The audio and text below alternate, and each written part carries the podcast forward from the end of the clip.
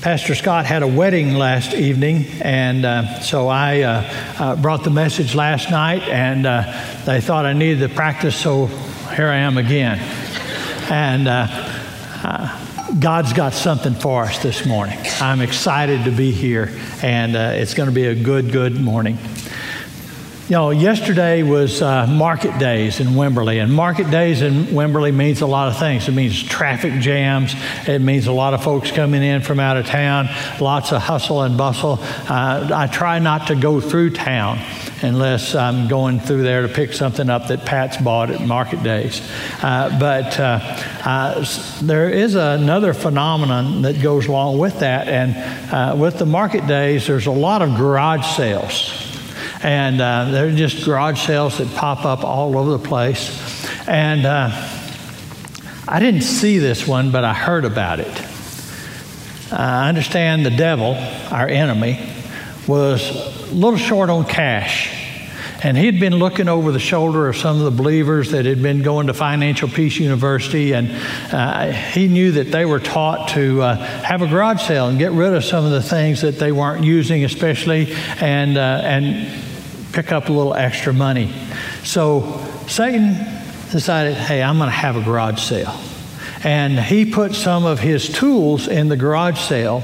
And uh, I, I heard that this is kind of the way it went there was a customer came in and he said, "Well, show me the things that you have for sale." Uh, one of the things that he had for sale was hammers, and uh, he he said, "These are great fun."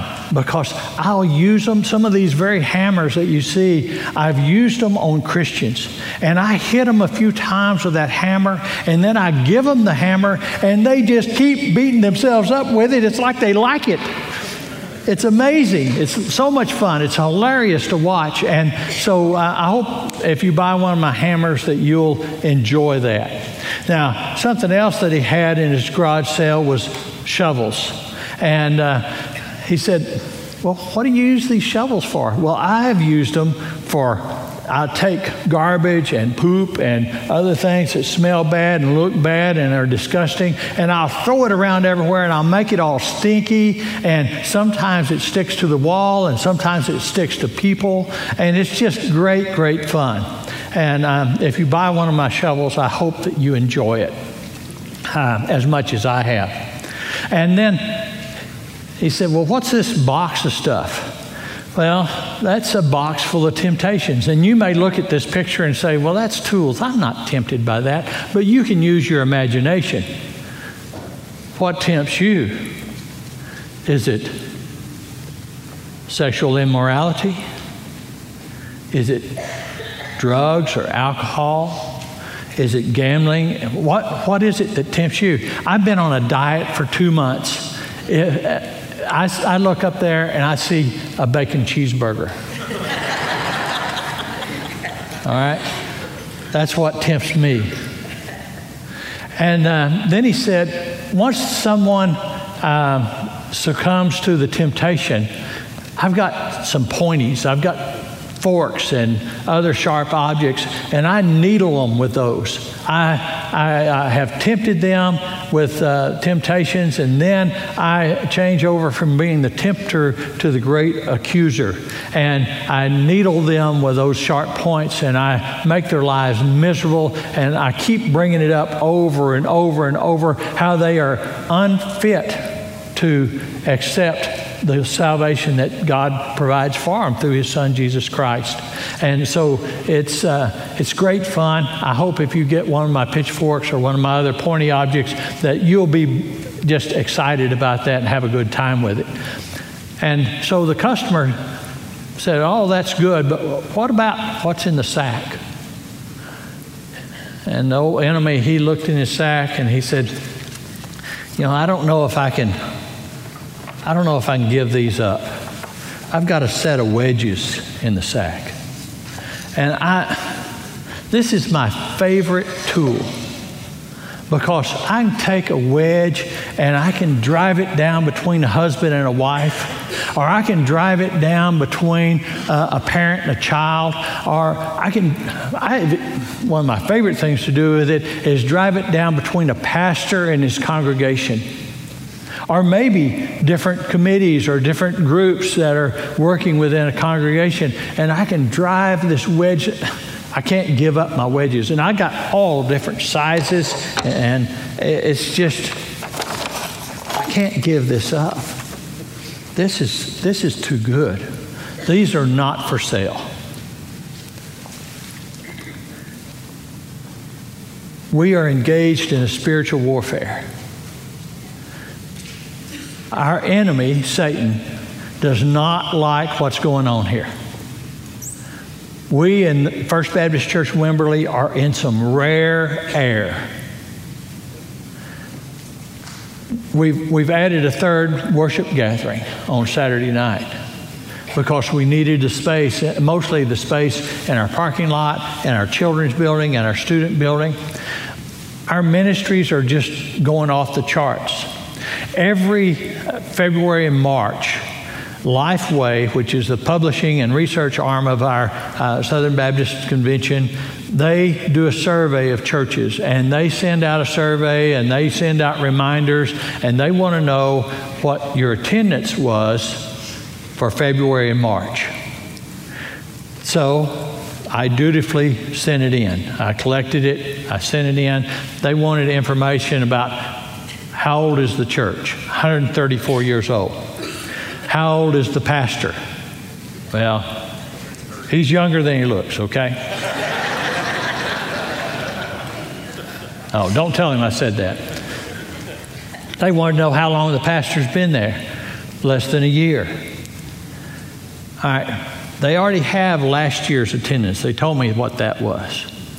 So I compiled the attendance in our worship gatherings for February and March, and it was exactly 60% more than it was a year ago.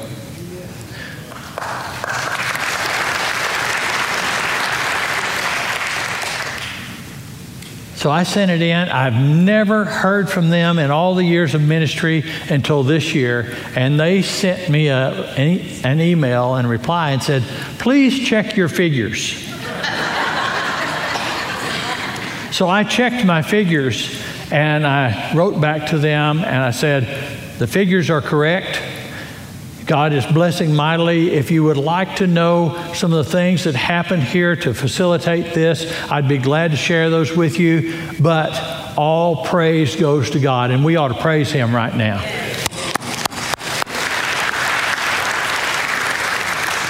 And it's not just the attendance in the worship gathering. Our children's ministry is off the charts good. We've run out of room over in the children's building, so the second hour they have to go out to the student building with the older kids. And then our student ministry is just off the charts good. We've gone from having uh, 12 or 15 on Sunday morning students to having uh, 40 and 50. That's a wow deal. On Wednesday nights, we've gone from having 18 or 20 to having sometimes 65 to pushing 70.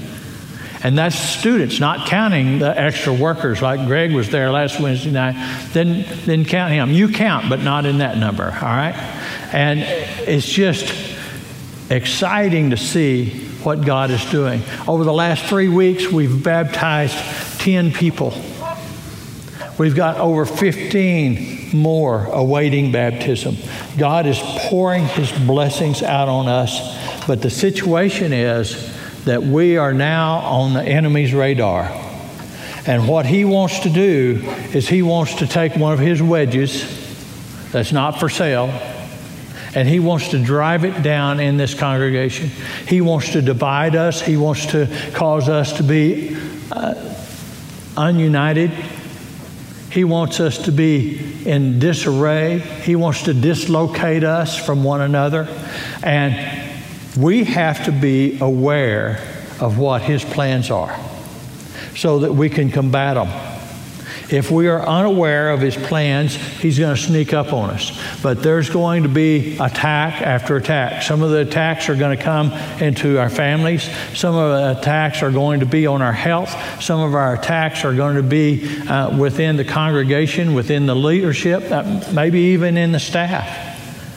We have to be aware, and when we see that the enemy is trying to drive a wedge between us, we need to recognize it for what it is it's spiritual warfare. And we can combat spiritual warfare if we identify the enemy. We do a lot of things to promote uh, our unity uh, as opposed to disunity and our functionality rather than dysfunctional. We are a family. We're a local family. We are a, a family of the church universal. And you know, you've seen families, some families are functional, and some families are just dysfunctional. Some churches are functional, and some churches are dysfunctional. Not this church, but I used to be a member of a church long ago in a place that will remain nameless that I threatened to sell tickets to the business meetings because they were crazy bad. And every business meeting was a fuss fight. I'm so thankful that we don't have that situation. We're starting a new series this week, Hope for Us. It's an eight week study through Ephesians, uh, chapters 4 through 6. Now, here in just a little bit, we're going to get into Ephesians 4. We're starting with verse 1. The very first word there is therefore. And what that is, it's a transition word. Paul, as he wrote to the Ephesians, was uh, he started off the first three chapters of Ephesians are a, a theological statement. He's helping them with their theology. He's helping them to understand who God is, what He's done for them. And now, in the last three chapters of Ephesians, He's going to talk to us about the practicality of applying those first three chapters. So, in your Take the Weekend with You notes, there's a daily Bible reading for the next six days. And those readings through the next six days will take you through the first three chapters of Ephesians. You need that for the background for the series that's starting today. So read through that. And uh, you don't have to do it through uh, Monday through Saturday, but make sure you read them because they'll be a blessing. It'll help you to understand. All right, we're going to look at uh, uh, verses 1 through 7. And uh, if we could have those up there, I'm going to read through these verses. Therefore, I, the prisoner of the Lord, urge you to walk worthy of the calling you have received with all humility and gentleness, with patience, accepting one another in love, diligently keeping the unity of the Spirit with the peace that binds us. There is one body and one Spirit, just as you were called to one hope at your calling, one God and Father of all, who is above all and through all and in all. Now, grace was given to each one of us according to the measure of the Messiah's gifts.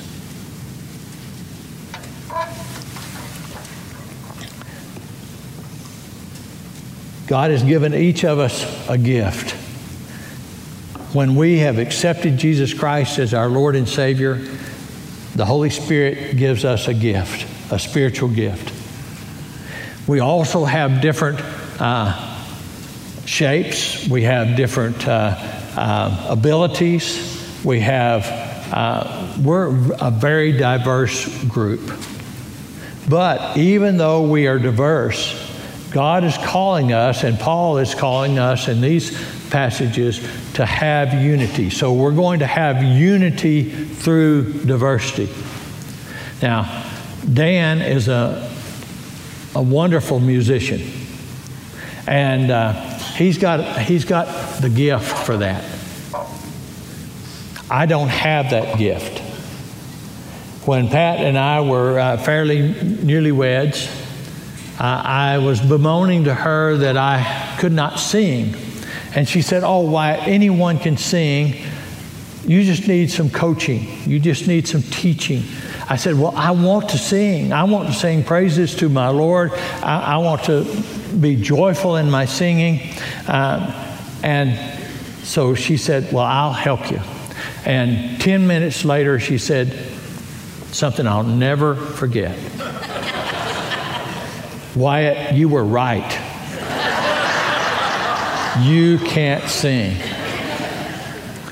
I'm, my problem is that uh, I can hear other people sing. I can hear when Dan sings and other musicians. I can hear when Pat sings, and I can appreciate it. I can even tell when there's a, a sour note, which there are a few. But uh, I'm, I have a problem. I cannot hear myself when I sing. And many people have told me that I am very blessed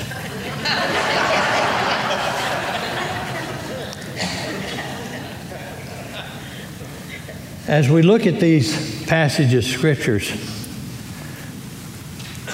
Paul describes himself as a prisoner for the Lord. Other translations might refer to him as a bondservant.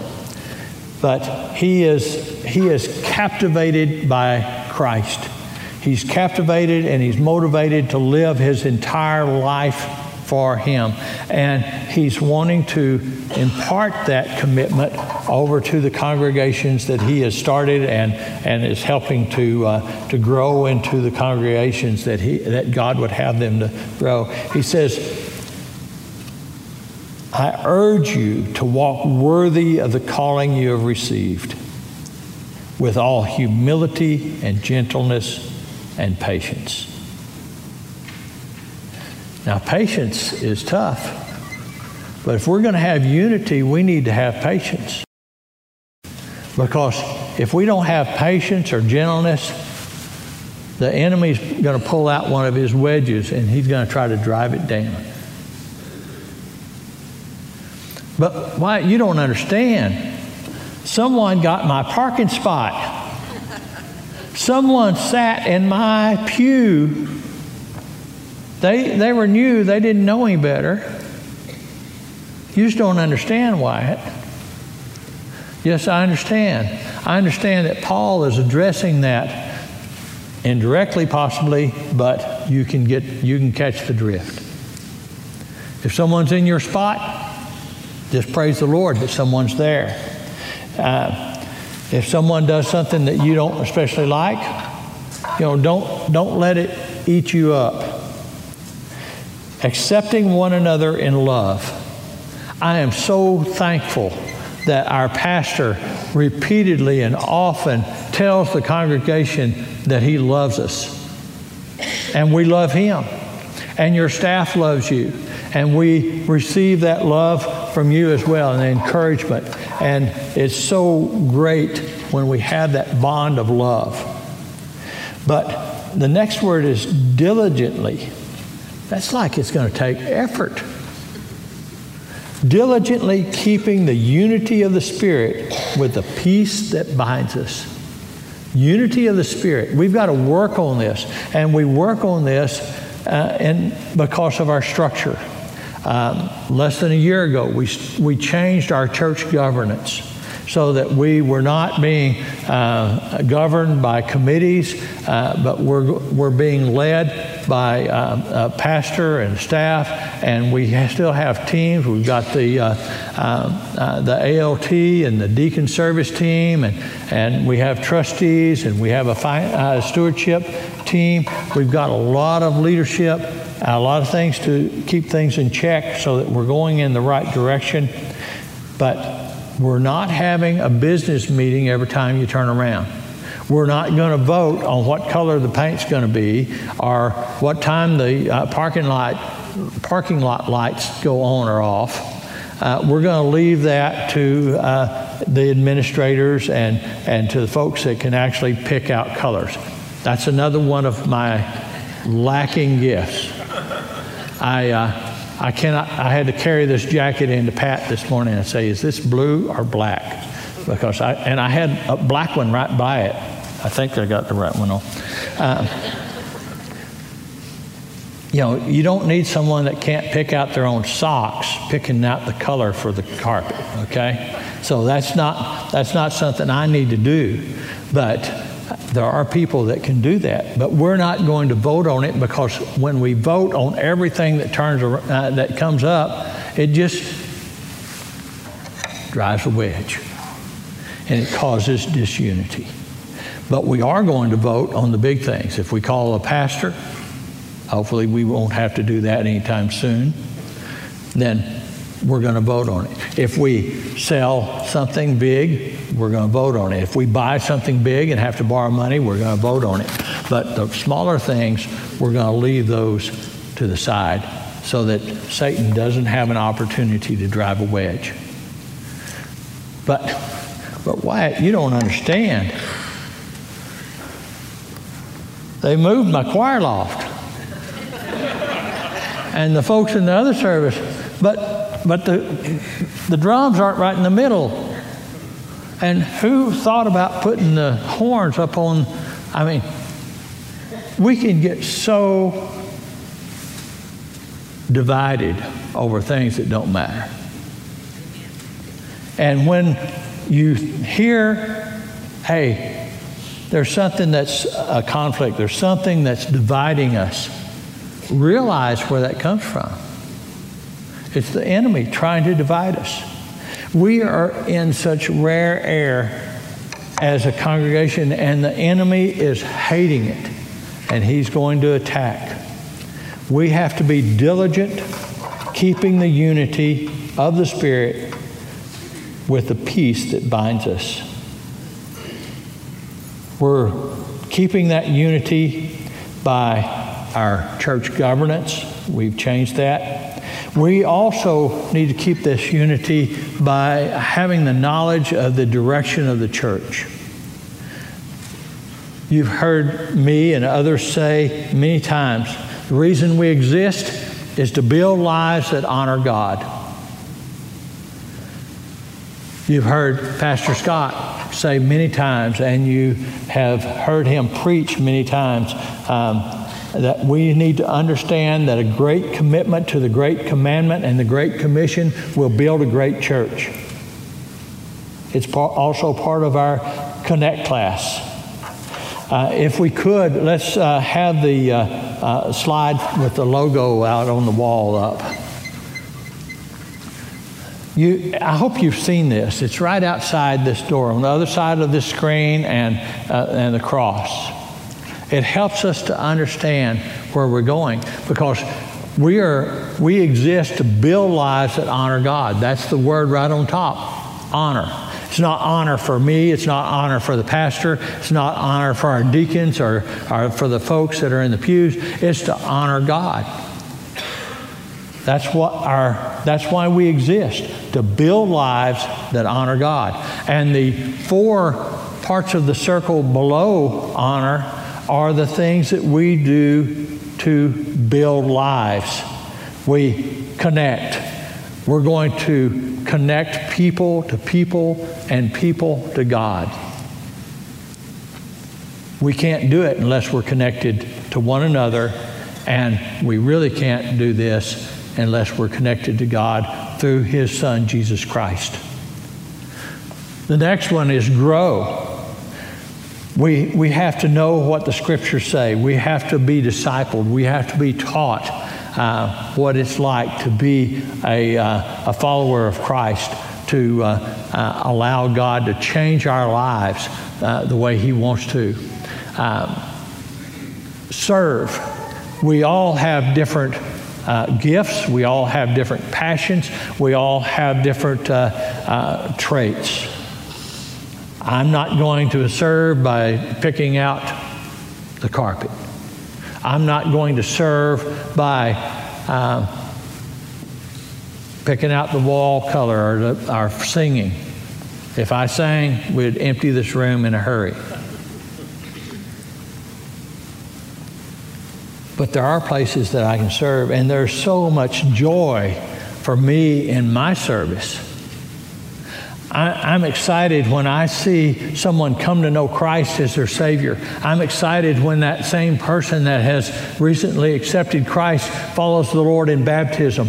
And then they begin to be in the Word and they uh, are growing up and they're figuring out hey, I've got a gift to do this. I'm, I'm, I'm shaped to do this. And then they get involved in children's ministry, or they get involved with divorce care, or they get involved with the widow's ministry on and on and on, or they get involved with missions.